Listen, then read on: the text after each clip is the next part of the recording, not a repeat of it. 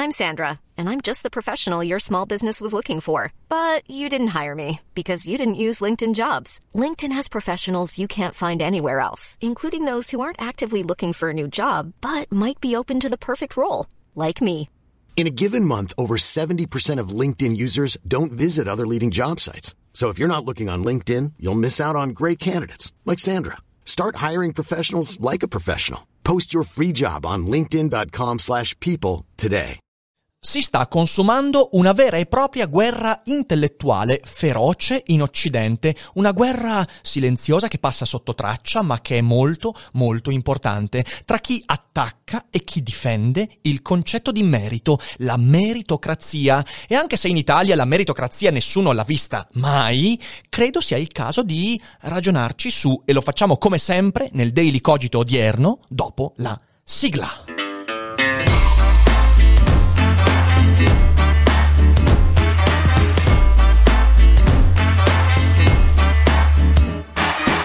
Sei su Daily Cogito, il podcast di Rick Dufer. E chi non lo ascolta è cibo per gli zombie.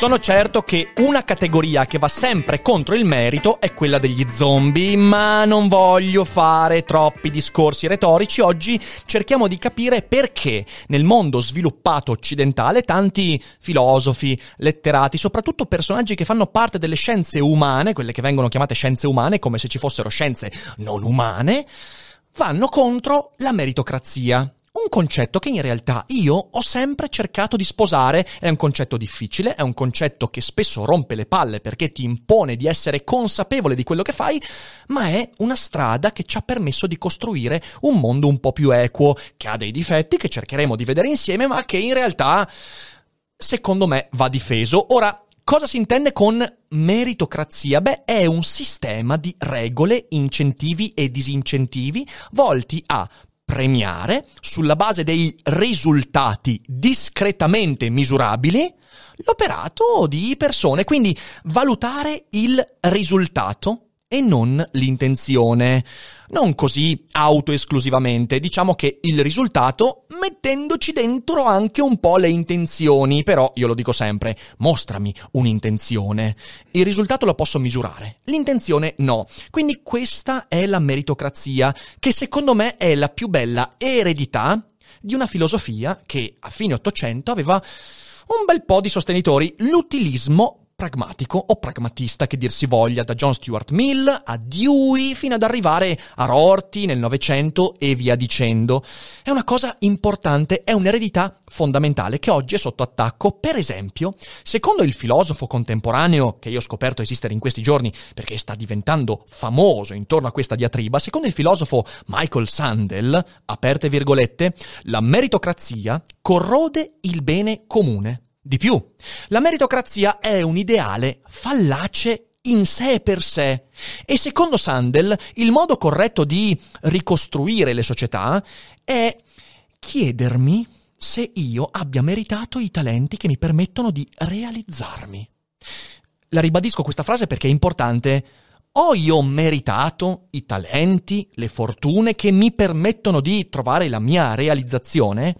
Meritarsi questa parola è fondamentale perché viene ribaltato il concetto e Sandel usa queste parole criticando la meritocrazia. Ecco, Sandel critica il merito, ma, è una cosa divertente, presuppone di meritarsi la mia attenzione.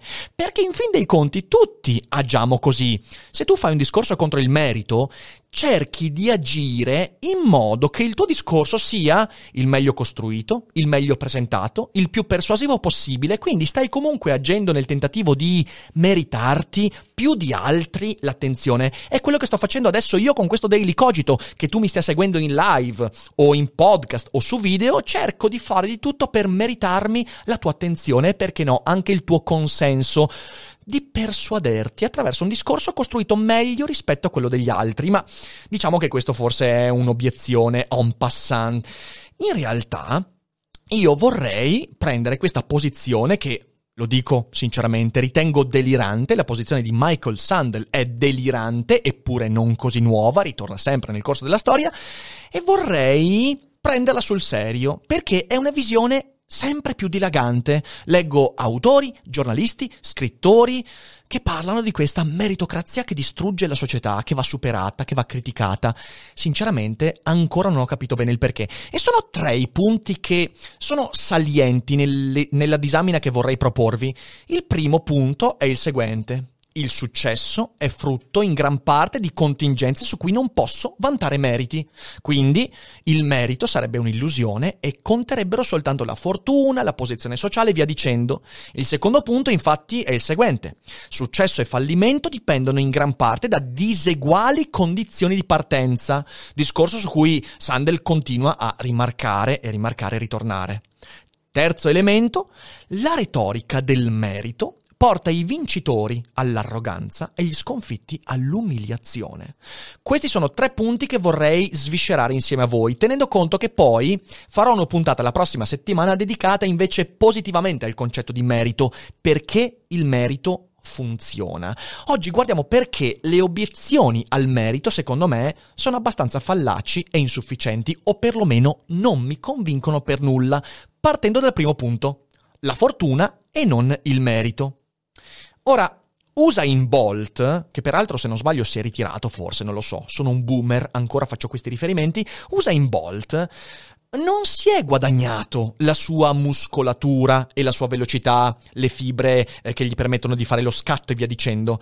Così come io non ho guadagnato il fatto di nascere nella parte buona del mondo e della storia, ma questo è un punto su cui ritorniamo dopo. Quindi capite bene che la domanda ho meritato i talenti che mi realizzano? È una domanda profondamente sbagliata. E quella domanda la trovate in un TED che Michael Sandel ha fatto qualche settimana fa. Ve lo lascio sotto in descrizione. È un TED che mi ha fatto saltare sulla sedia molteplici volte, ma lo ribadisco, ho cercato di prenderlo sul serio e ragionarci. Dicevo, la domanda che lui suggerisce di farmi, ho meritato i talenti che mi permettono di realizzarmi, è per me profondamente sbagliata per una serie di motivi. Primo, dà una connotazione morale, perché lì si parla di meritarsi in senso morale, non il merito inteso come criterio valutativo, ma meritarsi in senso morale. Mi sono moralmente meritato i miei talenti. Ecco, lui dà una connotazione morale a qualcosa che non ha a che vedere con la morale. Infatti, l'abbiamo ribadito tante volte seguendo Spinoza qui su Daily Cogito, morale, etico, è un discorso su cui ho opzioni. Cosa vuol dire? Vuol dire che qualcosa diventa morale quando detengo la possibilità di agire su quell'elemento. Eh, la peste bubbonica non era un affare morale 600 anni fa. Oggi lo è perché la scienza, l'agire umano, ci ha permesso di agire concretamente su quella malattia, potendo decidere per esempio se curarla o meno, se dare eh, la possibilità a qualcuno di avere finanziamenti per avere welfare o meno, l'igiene pubblica o... Eh, capite? È diventata una questione morale. Mentre io non posso pormi domande morali sulla situazione genetica, eh, politica, economica in cui nasco. Non è una questione morale, perché non ho capacità decisionale, quindi non posso pormi la domanda se io mi sono meritato i miei talenti. Nessuno si merita di avere il talento della scrittura, come usa in Bolt il talento di correre veloce, il talento di saper parlare, che poi in realtà è una cosa che si impara molto, molto, molto lungamente, oppure tutti i talenti, oppure la bellezza, la genetica, eh, l'essere sani o l'avere una malattia. Nessuno si merita queste cose Così come non mi merito di avere una malattia invalidante, non mi merito di essere sano, non me lo sono meritato, sono nato così. Non posso farne una questione morale. Questa cosa qua è odiosa, perché ripeto, il contrario è chiedersi ti sei meritato la sclerosi multipla. Ma come puoi porre una domanda del genere? È sbagliato da ogni punto di vista ed è quindi una, un discorso intriso della peggiore retorica vetero-religiosa. È letteralmente la traduzione contemporanea e politica del peccato originale, il tentativo di farti sentire in colpa per qualcosa su cui non hai possibilità di azione. Tu hai un talento e dal momento che l'hai usato per realizzarti, eh, non va bene, perché c'è chi sta peggio di te, perché c'è chi è più debole, sei sano e invece c'è chi è malato, sei ricco invece c'è chi è povero e via dicendo. E questo dovrebbe introiettarti un senso di colpa. E per chi ha letto Nietzsche, genealogia della morale, al di là del bene e del male e tutto quanto, capite bene che questa retorica vetero religiosa è terrificante perché in realtà non sta cercando di migliorare le condizioni di chi sta peggio di me, sta cercando di peggiorare le mie condizioni, sulla base di, peraltro, criteri molto molto arbitrari. Terzo punto, talento e fortuna, e questa cosa non smetterò mai di ribadirla, talento e fortuna non determinano il risultato della mia esistenza non bastano talento e fortuna e questo, questo, lo vediamo in ogni dove. Quante persone hanno un talento che però sprecano perché è usato male e quante persone invece prive di talento riescono a costruirsi veramente qualcosa di valore, qualcosa che abbia un risultato positivo e via dicendo solo attraverso la fatica, il lavoro e via dicendo. Io non voglio cadere nella retorica calvinista, ma non voglio neanche accettare questa retorica passivista, estremamente, estremamente disfattista del dire che per il risultato della tua vita contano soltanto fortuna e talento. Non è vero, non è vero. In realtà, talento e fortuna, le condizioni di partenza, che poi discuteremo, vanno usati e sfruttati in un certo modo e tu sei responsabile che ti piacciono del modo con cui usi quei pochi o tanti talenti, quelle poche o tante fortune che l'esistenza immoralmente, anzi no, amoralmente ti ha consegnato, semplicemente per il fatto di nascere qui ed ora in questo stato psicofisico e via dicendo. Oltre che, attenzione, vanno riconosciuti il talento e le proprie fortune. Quarto punto, secondo me questa retorica svia l'attenzione dalla vera domanda. E la vera domanda che ogni persona dotata di cervello dovrebbe porsi è sto cercando nel posto giusto il mio talento, le mie fortune? Sto usando bene le mie doti? Le ho viste? Mi sto dando la possibilità di riconoscerle? Quella retorica lì, infatti, è una retorica depressiva che convince i diciottenni ad accontentarsi e li disabitua all'imprenditoria esistenziale.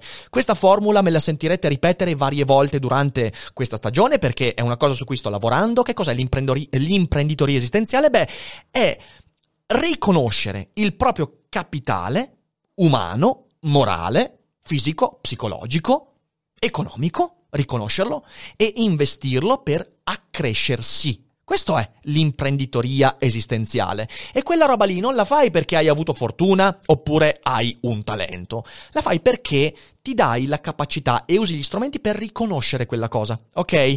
È moralmente giusto, per tutti questi motivi, dal mio punto di vista, è moralmente giusto valutare il modo con cui ognuno mette a frutto se stesso, mettendo nell'equazione, ovviamente, anche la fortuna e le condizioni di partenza che adesso andremo a discutere. Questo lo voglio dire in, in modo assolutamente fondamentale. Io non voglio cadere nel bias del vincitore, quindi valuto l'esistenza soltanto sulla base di chi ce l'ha fatta. No, la maggior parte delle persone non ce la fanno, Anzi, ancora meglio, ognuno di noi, nella maggior parte degli aspetti della propria vita, non ce la fa. E io stesso, che adesso penso di starcela facendo, dal punto di vista sentimentale, lavorativo, relazionale, magari fra cinque anni fallirò miseramente in tutte le cose che pensavo di star costruendo. Quindi non si dà per scontato nulla, quindi niente bias eh, del vincitore, ma ma neanche niente bias dello sconfitto. Cioè, nel senso, io devo trovare la via di mezzo fra la retorica dell'eccezionalità, solo chi è grande ce la fa e solo chi ci prova ce la fa, che è una cazzata, ma dall'altra parte non posso neanche cadere sul fatto che chi ce l'ha fatta è solo per fortuna, per talento e per condizioni di partenza. No, è una cagata smentita da tantissimi dati. Magari sotto vi metto anche qualcosa e vi consiglio qualche libro sotto in descrizione li trovate. Ok? Per chi sta ascoltando in differita. Perché in diretta magari ne parliamo a fine dei Cogito di qualche libro che potete leggere. Secondo elemento che voglio analizzare, appunto, le condizioni di partenza. Ora, credo che ogni creatura pensante possa ammettere che un ragazzo nato a Vicenza ha più alte probabilità di avere successo rispetto a uno nato a Scampia. E allo stesso modo un ragazzo, ragazza, uomo, donna di qualsiasi tipo, nato nel 1997 è matematicamente più fortunato di uno nato in qualsiasi altra epoca umana. Cioè, se io nasco nel 97, comparato con ogni essere umano nato nel secolo precedente o prima, cioè da 150.000 anni fa fino al 1850, credo sia matic- matematicamente certo che qualsiasi persona nata nel 97 sia più fortunata rispetto a quelli nati prima. Ok? Proprio da un punto di vista statistico e probabilistico è quasi impossibile trovare qualcuno nato nel 1430 che sia più fortunato di uno nato nel 1988. Ok? Questo al netto di eventuali sfighe enormi come malattie particolari, certo, ok, però Statisticamente questa cosa credo sia abbastanza vera. Nessuno di noi, nessuno di noi decide la propria condizione di partenza. In realtà, noi dobbiamo fornirci durante la vita di strumenti per riconoscere le poche o molte opportunità che abbiamo. Nessuno di noi decide di nascere nel 97, nel 1430, nel 2500 a.C. oppure in Madagascar, in Groenlandia o in Italia. Nessuno di noi decide e come detto prima questa non è una questione morale. Morale è l'uso che io faccio poi della condizione di partenza. Certamente ci sono condizioni di partenza terrificanti e così come ci sono persone che nascono in territori estremamente invalidanti dal punto di vista delle proprie mm, capacità, possibilità, via dicendo, ci sono anche condizioni invalidanti dal punto di vista fisico, psicologico e via dicendo e questo accade non è una questione morale, morale diventa il dopo. Se io sono una persona che può fare, che ha capacità di agire sulla propria vita, Morale è il modo con cui io utilizzo le poche o tante possibilità. E guarda caso, viviamo nell'epoca in cui la scalata sociale, soprattutto nei paesi più poveri, non è mai stata così facile. In India non è mai stato così facile scalare la società. Poi, vabbè, c'è tutto il discorso delle caste, lì ho preso un esempio, però in Cina non c'è mai stata così grande possibilità di scalare la società. Certo, qui in Europa abbiamo già scalato la società per 60 anni, quindi magari oggi si sta rallentando, ma anche a questo ci arriveremo. L'importante è fornirsi di strumenti per riconoscere riconoscere le mie opportunità. E il lavoro della società, della collettività, sarebbe quello di fornirci strumenti. Una società civile, infatti, si incarica di lavorare sui contesti per far sì che il diseguale impatto delle condizioni iniziali non distrugga del tutto intere generazioni. È a questo che serve il welfare, è a questo che serve la cooperazione e l'educazione, è a questo che serve la libertà di impresa, la scarsa ingerenza di persone estranee nel modo con cui voglio condurre la mia vita. E questi tre elementi hanno un solo scopo, non quello di prenderti e accompagnarti per l'esistenza, ma quello di agire sul contesto affinché domani un ragazzo che nasce e cresce a Scampia abbia almeno un po' più possibilità rispetto ai suoi genitori e molto più vicine possibilità rispetto a chi è nato a Vicenza. E chi è nato a Vicenza oggi avrà possibilità simili a quelle dei genitori, addirittura un po' inferiori perché c'è un'oscillazione naturale dell'economia e via dicendo e però vivrà comunque molto meglio rispetto alla stragrande maggioranza delle persone presenti sui territori, via dicendo, e nella storia, ok? Welfare, cooperazione, educazione e libertà d'impresa, questo hanno come obiettivo ed è quello lo scopo della società civile. Chi oggi denuncia la tirannia del merito, la tirannia della meritocrazia, invece vuole soltanto livellare verso il basso le possibilità di chi invece, per questa scalata sociale, magari è andato un po' più in alto, perché non hanno altre idee, perché sono a volte spaventati questi filosofastri dal mondo moderno e via dicendo, e questo crea degli squilibri molto forti. E vogliono livellare verso il basso le possibilità quindi di tutti, eh, mica soltanto di noi redistribuendo le ricchezze invece degli strumenti, ovvero non prendendo i territori, i contesti, le situazioni in cui le cose hanno funzionato ed esportandole da un'altra parte, no, ma abbassando le ricchezze di quelli che magari per gli ultimi 60 anni ce l'hanno un po' fatta, ce l'hanno fatta un po' di più rispetto ad altri, che è terrificante, quindi redistribuire le ricchezze, non gli strumenti. Allineando, attenzione, allineando gli impedimenti e non le competenze, quindi mettendo un sacco di regole, paletti che ti impediscono di fare quelle cose di cui parlavo prima, perché se non ce la fanno neanche gli altri avendo quegli impedimenti, io ti cerco di mettere degli impedimenti. E terza cosa, valutando i bisogni invece dei risultati. E c'è un problema. Il bisogno non è misurabile. Il risultato, almeno, è un po' misurabile. Cosa voglio dire? Voglio dire che quando si parla dei bisogni, il bisogno è estremamente soggettivo. Certo, quando esclusia- escludiamo i bisogni proprio primari, nutrirsi, bere, insomma l'igiene pubblica vi dicendo, quando superiamo il livello minimale, e fortunatamente viviamo in un mondo in cui le persone che hanno espletato quei bisogni minimali sono molte di più rispetto al passato, una volta fatto quello, misurare i bisogni è quasi impossibile perché io potrei tranquillamente dirti che sento il bisogno di un secondo bagno a casa, perché ci sono disguidi, vi dicendo,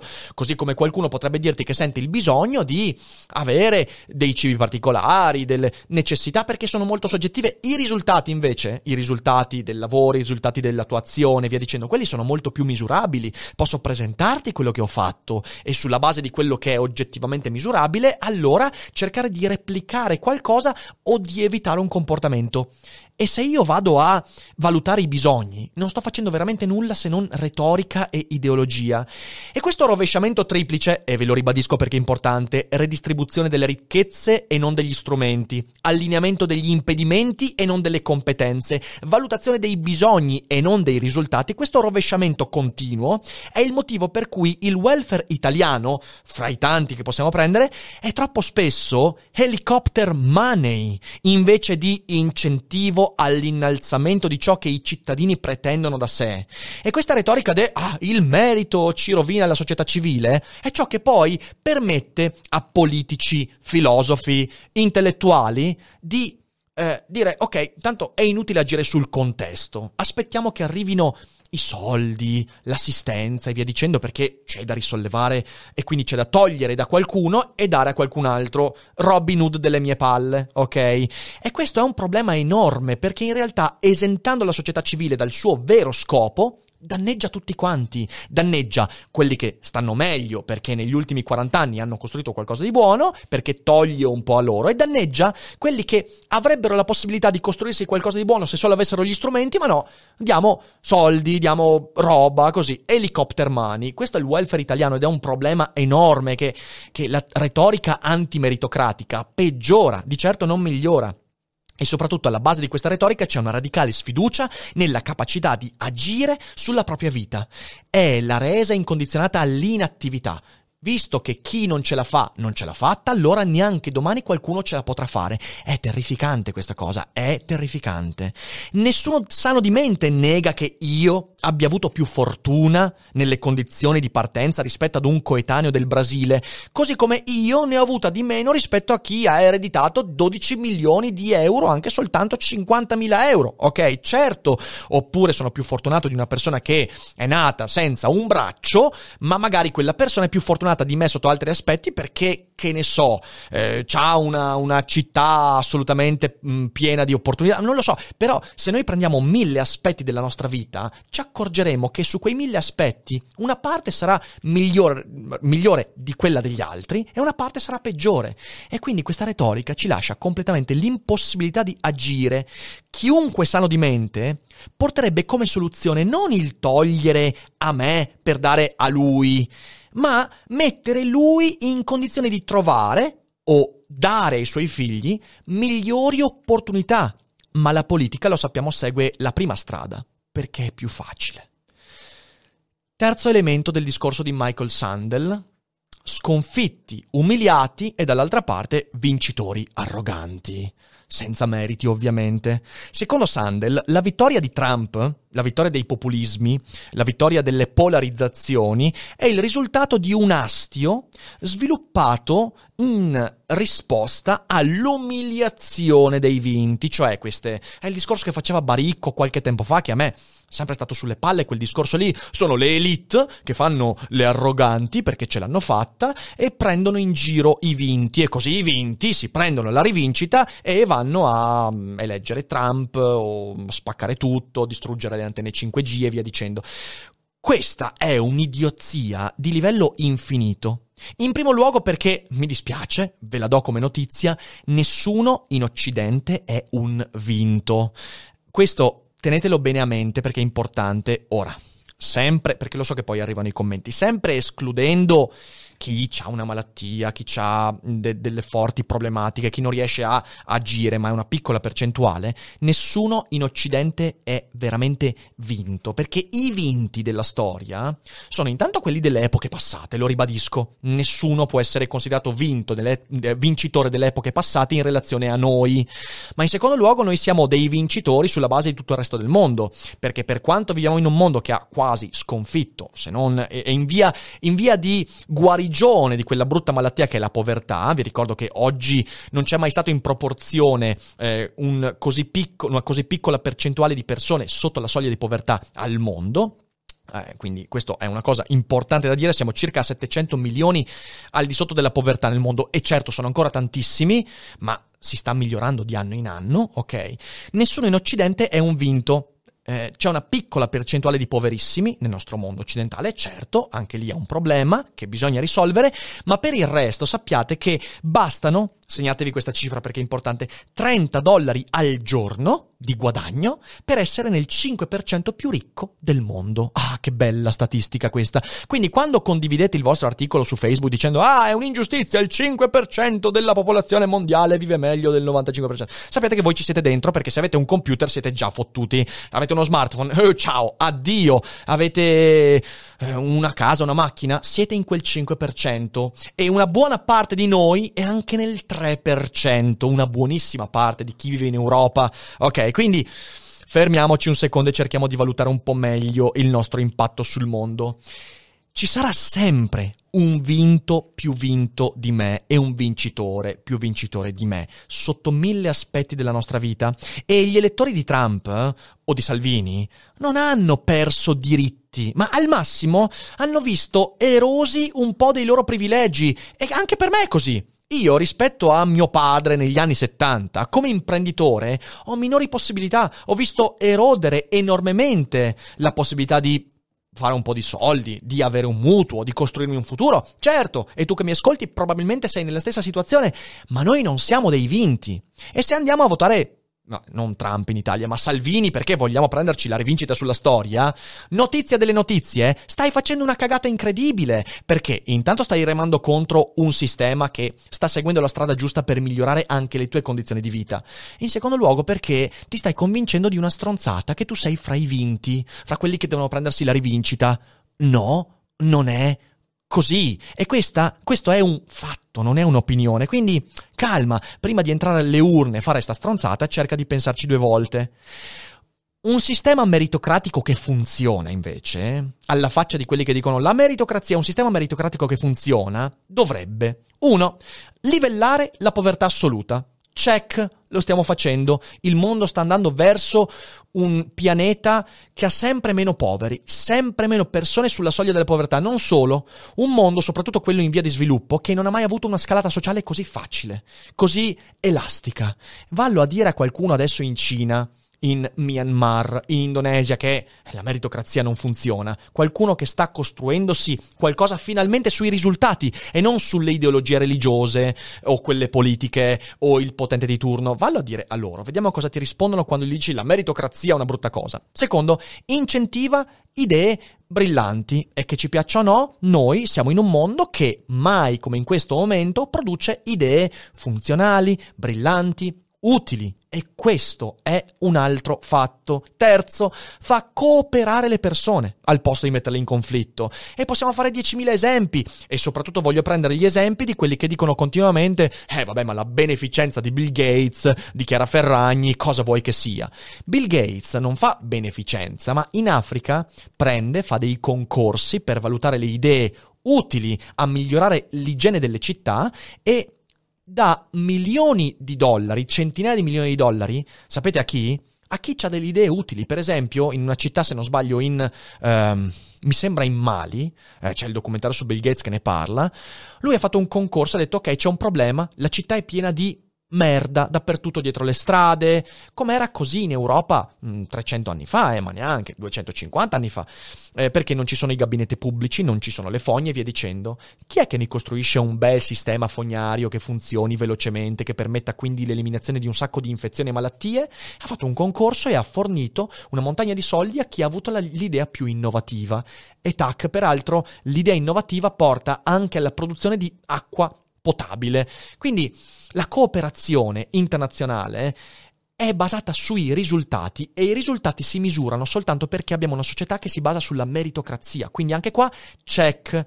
Quarto, produce risultati tangibili e misurabili e anche qua check. Non abbiamo mai avuto una società che produce così tanti dati, così tante cose che ci permettono di comprendere fenomeni complessi. Anche questo è risultato di un sistema che mette regole chiare e cerca di misurare il risultato e cerca di premiare i risultati migliori replicandoli. Il sistema scientifico si basa sul merito, perché se non fosse così saremmo tutti ancora senza lampadine, senza elettricità. Quindi capite bene che la tirannia del merito in realtà è una cagata pazzesca. Dal 2000, qui c'è una cosa da dire importante, dal 2000, quindi dall'inizio millennio, sicuramente, indubbiamente la società, la società occidentale ha subito una frenata, economicamente, socialmente, ed è non tutta. Una parte della società, società occidentale è in stagnazione.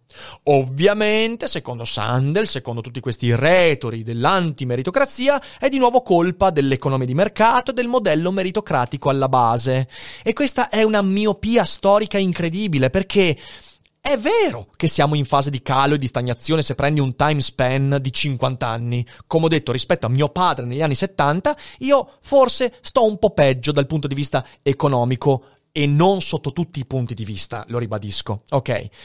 Però diventa falso se io prendo un time span forse un po' più significativo, che per esempio prende 300 anni. E se voi andate a guardare le oscillazioni dell'economia, anche prima del boom eh, dovuto alla rivoluzione industriale, vi accorgerete che forse con un'oscillazione un po' più lenta, oggi un po' più veloce, un po' più marcata, però anche prima c'erano oscillazioni, piccole crescite e un po' di depressioni, piccole crescite, perché è il normale andamento dell'economia.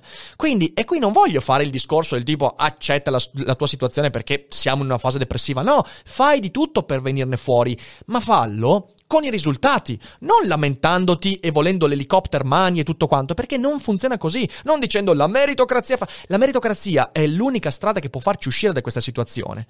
In ogni sistema complesso ci si aspettano quindi oscillazioni, ma ciò non significa che il meccanismo sia fallato. E il discorso di Sandel e compagnia bella è un discorso di questo tipo. C'è un gioco, le cui regole sono fallate. Dimostrami che sono fallate. Se io entro in un campo da calcio e sto alle regole dell'arbitro e trovo un'ingiustizia nelle regole, devo dimostrare che quell'ingiustizia è reale, che quella regola è sbagliata, ovvero una regola che peggiora il gioco rispetto a quanto lo migliorerebbe. E sapete cosa succede quando faccio questa obiezione? Che nessuno riesce a produrmi un'evidenza, l'evidenza che le regole siano fallate o addirittura manipolate. Non mi sembra che sia così, quindi portatemi un'evidenza e forse potremo riparlare della revisione della meritocrazia.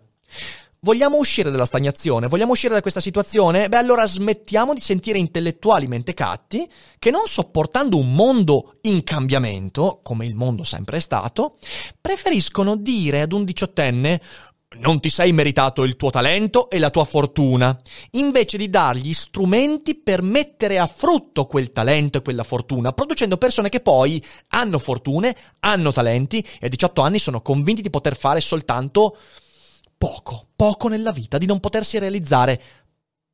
Non voglio diventare volgare, ma questa cosa mi manda ai matti, perché dall'altra parte del mondo, in Cina, in Giappone, in India, invece c'è una retorica che ancora dice ai giovani, cavolo, hai avuto un talento, una fortuna, sfruttalo, perché potresti migliorare la tua esistenza rispetto ai tuoi genitori. Ed è questo che dovremmo sentirci dire dai filosofi, dagli intellettuali. Io cerco di dirlo, cerco di dirlo anche a me stesso, perché ogni tanto, sentendo tutti questi discorsi, dico, ma sai che forse mi sbaglio? No, non mi sbaglio. Non mi sbaglio perché se ho migliorato qualcosa nella mia vita è perché ho misurato i risultati. Non credo neanche di avere grandissimi talenti, ma se ho costruito qualcosa di buono è perché ho fatto delle cose, ho sbagliato, ho pagato le conseguenze, ho fatto delle cose di nuovo, le ho fatte giuste, ho misurato e ho replicato. E questo è il merito, questa è la meritocrazia, non una tirannia. Ma che discorso è?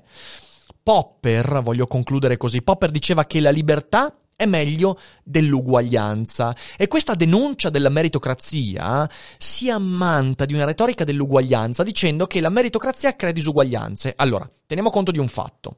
È meglio sconfiggere per tutti la povertà e creare qualche disuguaglianza anche vistosa che non livellare le, dis- le, disuguaglianze aumentando il numero di poveri. Penso che siamo abbastanza d'accordo, ok? Quindi anche lì stiamo andando nella strada giusta. Prima sconfiggiamo tutta la povertà, anche creando delle disparità, e poi mettiamo a posto anche le disuguaglianze. È una questione di priorità. Vi prego. Quindi dicevo, Popper era convinto che la libertà fosse meglio della disuguaglianza. E questa cosa è vero, è vera, perché la seconda, la, l'uguaglianza, ci rende uguali secondo la depressa idea che i filosofi hanno dell'uomo, mentre la libertà ti permette di fare ciò che vuoi della tua vita, mentre Michael Sandel ti dice che no, non ce la puoi fare. Questa cosa è odiosa e secondo me dobbiamo dire ai 420 che l'unico modo per avere una società equa è fare dell'imprenditoria esistenziale, quindi capitalizzare anche quel talento, anche quella fortuna che tu hai, senza colpevolizzarsi perché tu ce l'hai e altri non ce l'hanno, e producendo qualcosa di buono per sé, magari produrre qualcosa di buono anche per gli altri, quelli che non hanno il tuo stesso talento. Questa è la cooperazione e io credo che ognuno di noi possa farcela, che non tutti ce la faranno, inevitabilmente, magari neanch'io ce la farò, ma nel frattempo bisogna fare di tutto per farcela. E una volta avuti i risultati, buoni o cattivi, misurarli e cambiare strada, se cattivi, o replicarli, se buoni. Chiunque dica il contrario di questo, io lo ascolto, ma finché non mi convincerà della fallacia della meritocrazia, per me riceverà soltanto una sonora risata. Oh, è caldo, mi sono scaldato, l'argomento è molto importante per me, spero di aver riportato qualche spunto utile. Ovviamente se state seguendo in live, adesso mi metterò a leggere la chat e risponderò a qualche domanda, per tutti gli altri ci sono i commenti, mandatemi delle mail se avete qualcosa da dire e la prossima settimana dedicherò invece una puntata al concetto proprio di merito, applicato positivamente alla società che ci circonda, al passato e anche magari al futuro. Quindi questa è soltanto la prima metà di un ragionamento molto più ampio che è stato anche fin troppo lungo quest'oggi. Grazie per chi ha ascoltato, condividete, diffondete, fate conoscere Daily Cogito a quante più persone possibile per far crescere la community e noi come sempre ci sentiamo domani. Vi ricordo domenica l'appuntamento con Gabriella Grayson, sia dal vivo che qui su Daily Cogito e ovviamente voi non dimenticate dimenticate che non è tutto noia ciò che pensa.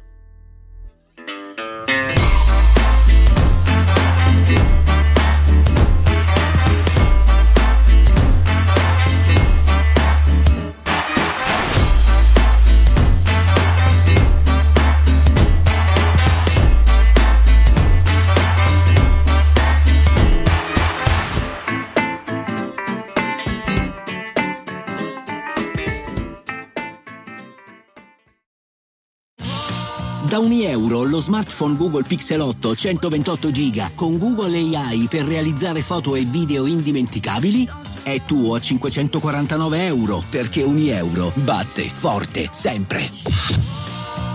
Fino al 16 maggio.